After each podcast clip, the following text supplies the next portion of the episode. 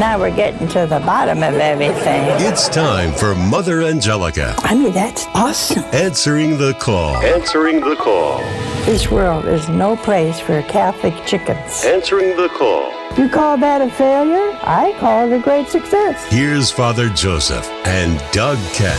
And welcome once again to Answering the Call with Mother Angelica, featuring your co host, Father Joseph Mary Wolfe, our chaplain here at EWTN, and myself, Doug Keck.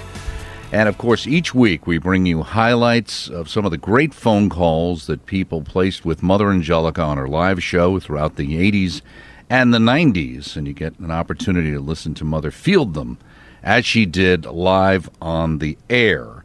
And of course, this is EWTN's radio network in our 40th anniversary year for TV and the founding of EWTN. So we appreciate you being with us and we appreciate Father Joseph being here as well. Yes, and I love the topic of the first um, first call, especially where Mother talks about how God knew us even before we existed. Right? That He thought of us, He loved us, He knew us, and that's a profound truth. That if we all really knew that and embraced that, how different our lives would be. Absolutely. It's even amazing that you know the topics before I read them off on the program here.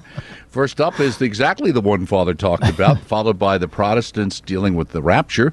How do you love it? And finally, praying the seven sorrows. So, uh, Father Joseph, why don't you continue on with the idea of the creation mm-hmm. of the earth and, and dealing with abortion? Kind of an odd right. concoction there, but it does have meaning. And you think about Psalm 139, and I encourage anyone who may have some doubts about their own dignity or their self worth, read Psalm 139 prayerfully before the Lord and hear Him speaking to you. Before I formed you in the womb, I knew you, and I consecrated you. And that's true that He knew us and He loved us even before we existed. He thought of us. We wouldn't exist if He didn't want us to exist. And so He has a purpose for our lives and we're meant for glory to be with him forever. And so Mother ties it in with the reality, the sad reality of abortion, that there's a loss of the sense of that dignity of the unborn child. Right, and she talks about abortion being blasphemous murder because it denies God what he decided before time began. Should you deny that? You say, no, it won't be. I'd watch it. Mm-hmm. Uh, she's warning people who take that attitude and understanding how important every life is, as you just suggested, is to the to the Lord mm-hmm. who created these beings from mm-hmm. the beginning of time. Yes, and there's a ripple effect to our actions, right? And so the mother's talking about the negative ripple effect that other children are not going to be born because this child's life was ended. But also, we could also say conversely, we can have a ripple effect for the good when we do good, when we do works of charity, when we sustain life, that has positive effects throughout eternity, throughout uh, you know time. Absolutely. So let's see what Mother exactly had to say to this caller who asked about God knew me before the creation of the earth and also abortion. We have a call. Hello? Yes. Hello, Mother. Hi. Uh, this is Anthony. Oh, hi, Anthony. Where are you from? Uh, Boston, Massachusetts. Boston. Wonderful. Uh, my question, Mother, is uh, I've heard you say that God knew me before the creation of the earth, and I find this to be mind boggling. Oh, it is. And I'm wondering, uh, does that come from Scripture? Oh, yeah, it's everywhere. Before I was in my mother's womb, you knew me. You knit me. That's what it says. In my mother's womb, you, oh God, knitted me. You made me. You created me. See, to God, you, there is no past or future. Everything is now. So He saw me then, before He created a blade of grass or said, Let there be light, as you find in Genesis. He knew me. He knew what century I would be born. He knew my mother and father. He did everything possible for me to be created.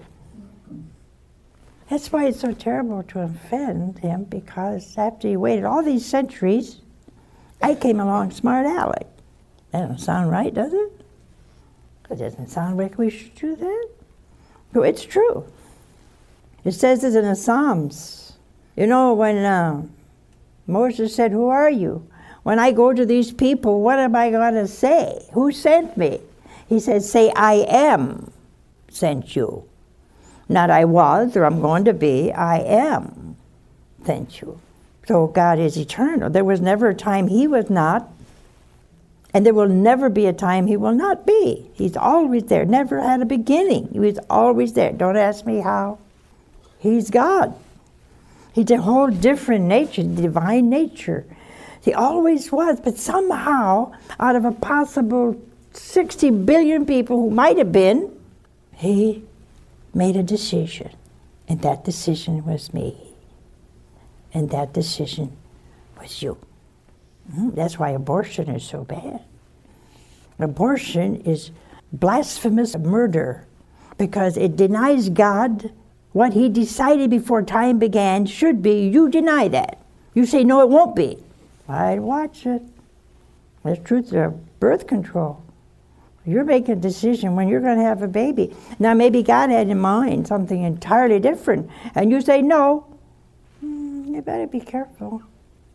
Yeah, friend, if you're deciding tonight on an abortion, you're deciding against God, first and foremost. And then you also decide against the life of a child. You know, do you ever think of how many scientists, how many other children will never be? For example, how many millions of people have been aborted? And that's all you count. A million and a half a year? Oh, but those people would have gotten married, and that's another million and a half. And those children would have gotten married, and that's another two million. And somebody else. You have not destroyed a baby, you destroyed generations. You see? We don't think of that. You're listening to me tonight and you're deciding tomorrow you're going to have an abortion. Don't. You're not going to destroy one child. You destroy many children. There will never be. Because God has already decided that child shall be. And you said no. And if you've had these abortions, please repent. Please. Our Lord's mercy is beyond our imagination. So I destroy the will of God because you can read the Psalms, you can read the great I am. And our dear Lord said to the Pharisees, I think we read it this week's gospel, when he threw out all the money changers and made a rope and beat them up kind of like that sometimes. They said, Who are you to do this? What proof do you have that you have that authority? He said, I will destroy the temple and in three days raise it up. But they didn't know what he was talking about. Why could he say that? Because he knew he was going to rise. But who can rise from the dead on his own? Only God. Before Abraham came to be, he said, I am. Oh, wow. And in Scripture, this book of Genesis, we read where the Lord said, Let there be light. And there was light. See, there's nothing new before God. Read your Psalms. Read who Jesus said he was. He said to, to Peter, Who do men say that I am? And some said, You're Elias, and some said this and that or John the Baptist come back to life. He told you say I am. And Peter said, Thou art the Christ, the Son of the living God. Oh. But what did he say? He said, The Father has revealed this to you. So there standing before them was the great I am. In that Eucharist that maybe you've lost faith in, who humbled himself to a small wafer, is the great I am. You may, may have lost your faith or been the cause of others losing their faith, but He will always be. You'll never destroy Him, or you'll never destroy His church. For I will be with you, He said, to the end of time. So throughout the scriptures, and then there's one sentence I love so much. I go to prepare a place for you that where I am, you may be. And then he said, If you keep my Father's commandments, he and I will come make our home in you. And in my Father's house there are many mansions. Ah, this is the beautiful sense of all. If it were not so, I would have told you. Ah. Oh, yes, my friend. If he doesn't know me before time began and didn't decide I would be, he would not be God. There are no surprises. He knew everyone that was ever going to be just that I am. I've been created by God, and here I am. And there you are. What a wonderful thing. Moving on to a totally different topic, one of the theological nature, and was kind of popular more so, and especially in the late 90s, Father Joseph, was about the rapture and Mm-hmm. a Catholic understanding of it. You think about the books and the films Left Behind, which had this uh, theological bent, but it's not in accord with our Catholic teaching or the scriptures, really, because there's only one return of the Lord. There's not a secret coming where people are secretly brought up, you know, to be with the Lord and then the tribulation happens. The scriptures speak about one return of the Lord, and then those who are still alive will be caught up with the Lord. So in that sense there is a rapture of being caught up as 1 Thessalonians chapter 4 speaks of, but it's that one-time event that all eyes will see and they will know that Jesus is Lord. Right, and and I think one of the things Mother even mentions at this time, which is even more reflective today, because it's something from the past now, the gift of laughter or something, mm-hmm. and people doing crazy things. Remember that? That was the laughing Oh, yeah. revival, which was popular for a while, and uh, and of course all of that did die out. It didn't sustain itself, so we know that uh, it wasn't real, really. And she says if we could spend one hour before the Blessed Sacrament, we wouldn't have to worry about all these shenanigans. Exactly. Because she always was centered on the reality of the sacraments, the gift of the sacraments. We can't get off into these wild things or experiences. That's not what it's about. But it's by being with the Lord, receiving the sacraments that He has given to us through the church. And spending one hour with the Blessed Sacrament is one of the best ways to experience the Lord's presence. to not get distracted and keep your focus. The rapture. Well, we have another call. Hello? Hello. Where are you from? I'm from Tampa, Florida. And what is your question? Uh, well, I've been recently having a lot of discussions with Protestant Christians, Yeah. and they are really into something called the rapture. And I'm trying to figure out exactly if the rapture is the same thing as the second coming, or you Are they in the rapture now, or are they looking forward to it? well, they're looking forward to it, and they're using Okay. all these biblical quotes from Thessalonians and Corinthians and everything else. Well, I asked if they're in the rapture now, so there's some kind of strange thing going on called uh, a gift of laughter or something, and people do crazy, crazy things, and I, I don't know. They roll on the floor and they get, they say they get holy glue, and I thought, oh, Jesus, Jesus, Mary, and Joseph, pray for us. Stay away from these bizarre things. If we could all spend one hour before the Blessed Sacrament, we wouldn't have to worry about all these shenanigans. Now, we come to the rapture. St. Paul mentions about the second coming. And there's a question now as to whether it's the second coming is the final coming. I'm ready for either one. How about you? huh? but in either case, in either case, St. Paul says that at that time, those that are left will be brought into heaven. Why? Those that are dead will rise. Well, everybody dies. So, par, everybody dies. It is thought by some exegesis that the latter days will be so filled with awesome pain and suffering that these people will literally have their purgatory here. And that there will be some kind of spiritual death. For that reason, they may.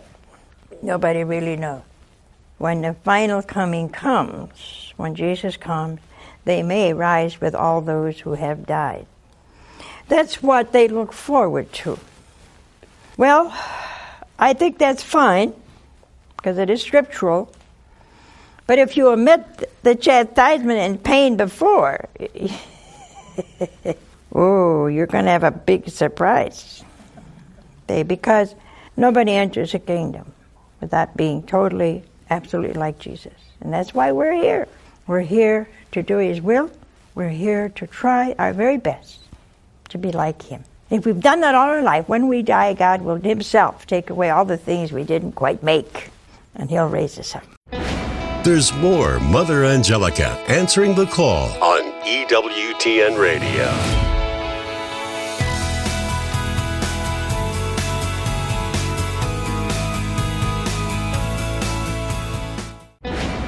Let's return to Mother Angelica answering the call with Father Joseph and Doug Keck on EWTN Radio. And again, thank you so much for staying with us. I'm Doug Keck, along with Father Joseph Mary Wolfe, our chaplain here at EWTN, bringing along some of the great conversations Mother had over the years with our viewers via phone calls. Mother Angelica answering the call. In this segment, we've got a call that had to do with failure and dealing with failure. Father Joseph, mother never really had any problems with failure. I mean, she never failed, right? well, I think she did, you know, and she said that she learned more from her failures because it's a humbling thing and you learn something, you know, in failing. Success can lead to pride, arrogance, and uh, can be troublesome, right? If we're too successful and we think at all that we are the one, the reason, you know, behind everything, but Failure leads us to that reality where our limitations, our dependence upon God, and leads us to humility. Do you think sometimes in, in, dealing with these things, people are surprised because they're thinking, well, I'm trusting in the Lord, I'm praying for guidance, I'm doing everything that I feel He's asking me to do, and it, it still doesn't work out? And that's a common question, isn't it? Well, I mm-hmm. tried mm-hmm. prayer, but it didn't work. And, well, did you persevere in prayer like the Lord has taught us? And so, if we're going to follow the Lord, it's going to require perseverance and trust. And He's going to test us too, you know, in our spiritual lives so that we grow, so that we learn that surrender, that trust, that abandonment to the Lord. And again, that it all doesn't depend on me, it depends on Thee, Lord. And so, I'm looking to you to show me the way and lead me in the way to fruitfulness, not necessarily success in this life but a fruitfulness that will lead to eternal life. Right, and one of her classic lines is in here I'm afraid of dying and have the Father look at me and say, Angelica, all these you might have saved if you had trusted more. Mm-hmm. That's what I'm afraid of. Yeah, so she was afraid that uh, if the Lord had inspired her to do something and she had neglected to follow that inspiration, that maybe he could have saved more. Mother Angelica on failure. So, we have some calls. Hello? Hi, Mother. Um, my question is if you're making a decision in your life and you want God to help you, how do you know that the decision you made is the one that God wanted you to do? And if something goes wrong where it's not all right, does that mean that you didn't do the right decision that God wanted you to do? Thank you and God bless. Boy, that's a $65 question, isn't it? Let me say this. When we pray, we first have to ask our dear Lord that we know His will. Before God's will is done, we should know what it is, and He will let us know. And we can tell if what I'm going to do or the decision I'm going to make is it for the honor and glory of God? Is it for the good of my family? Is it for my good? If we can say yes to all those, and I feel comfortable with it, I feel comfortable with it then I can I can do whatever it is I think I should be doing. And if you say, well, it doesn't go well, you know, I don't think every time we pray we should expect everything to go well. I think sometimes it has to go sour. I never learned anything in success. I'm happy about it. I want to be successful for the good of the Lord's kingdom and the church and the people. But I never learn anything when I'm successful. I learned something when I fail. One time I went to a meeting of uh, Catholic communicators. This is like years and years and years ago. And I was asked to give a talk on how we started and all. And, and somebody said to me, Mother, what happens if you fail? I said, I don't. I'm not afraid to fail. Because I've always learned something when I failed. I said, I'll tell you what I'm afraid of. I'm afraid of success, though I need to succeed. Because many people change when they're successful. You all know people that change. They get snooty and, and they get smart aleck and they get proud and arrogant and you got to be strong to be successful and keep your hand on the plow. And I said to them, I'll tell you what I'm afraid of. I'm afraid of dying. And have the Father look at me and say, Angelica, all these you might have saved had you trusted more. I'm afraid of that. I take all kind of risks. We take risks nobody would even think of if we find and feel that this is God's will for us. Got to know that first. And after that, you go and you do what you feel is God's will for you. And if you succeed, wonderful. And you fail, praise God. And you'll learn when you fail. I always learn. You know, the greatest days of my life is when I had braces and crutches. I don't have now, thank God. It's been a year. Our Lady healed me. But I felt then I was a real witness. And now I feel I'm still a witness. Because people come up to, are you still walking? I said, I think so. I got ordinary shoes on. See, the only thing in our life is, am I loving the Lord? And am, am I getting holy? That's the only thing important. So don't be afraid to pray and get a no. Maybe the best thing. Some of you women, have you ever seen now the man you almost married? huh? Yeah? Uh huh. Aren't you glad? You didn't? Now, at the time you thought, oh, woe is me. He married somebody else. Now you're so happy about it. See? Now, what you called a failure 10 years ago was really a blessing. Right? You pray with total confidence and trust in God. Be at peace. And we come to the conclusion of our program with one last phone call having to do with praying the seven sorrows. A lot of people aren't that familiar with that, mm-hmm. Father Joseph. What is it? So it's a meditation on the seven sorrows of Our Lady. And you actually find this at the Shrine of the Blessed Sacrament. You have one set of the bronze doors with the seven joys of Our Lady, and the other set with the seven sorrows of Our Lady. And so that's the prophecy of Simeon that a sword would pierce her heart, the flight into Egypt when they're being pursued by the evil king, the loss of the child Jesus, and the last four have to do with the passion of her son and Mary's participation in that. Well, it's interesting too, thinking about the last segment on failure, and here you're dealing with the sorrows, things that might have appeared on the surface to be failures uh, you know, and things that happened in Our Lady's life or, or mm-hmm. the sorrows that happened in our Lord's life, but at the end they were all victories.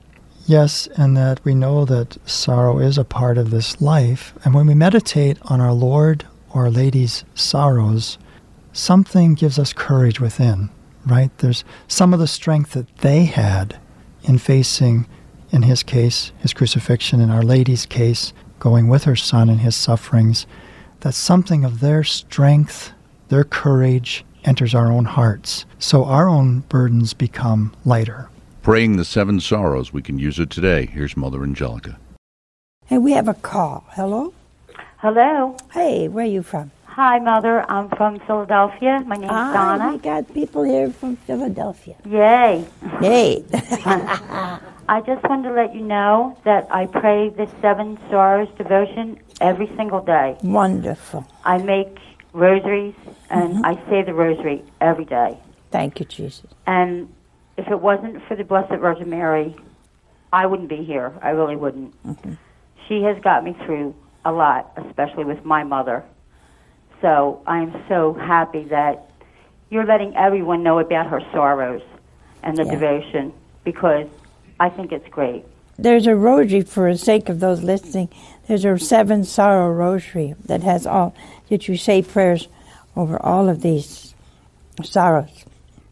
And I, it, it'd be good, even if you don't know them, you could read them in the scriptures. All these are in scripture. But I think you need to just say thank you, sweet mother, for all you suffered for me. You cannot have a son that's son of God and not have intense pain. You can't. For more about Mother Angelica and to listen to her shows, go to EWTN.com. See you next time on Mother Angelica Answering the Call, only on EWTN Radio.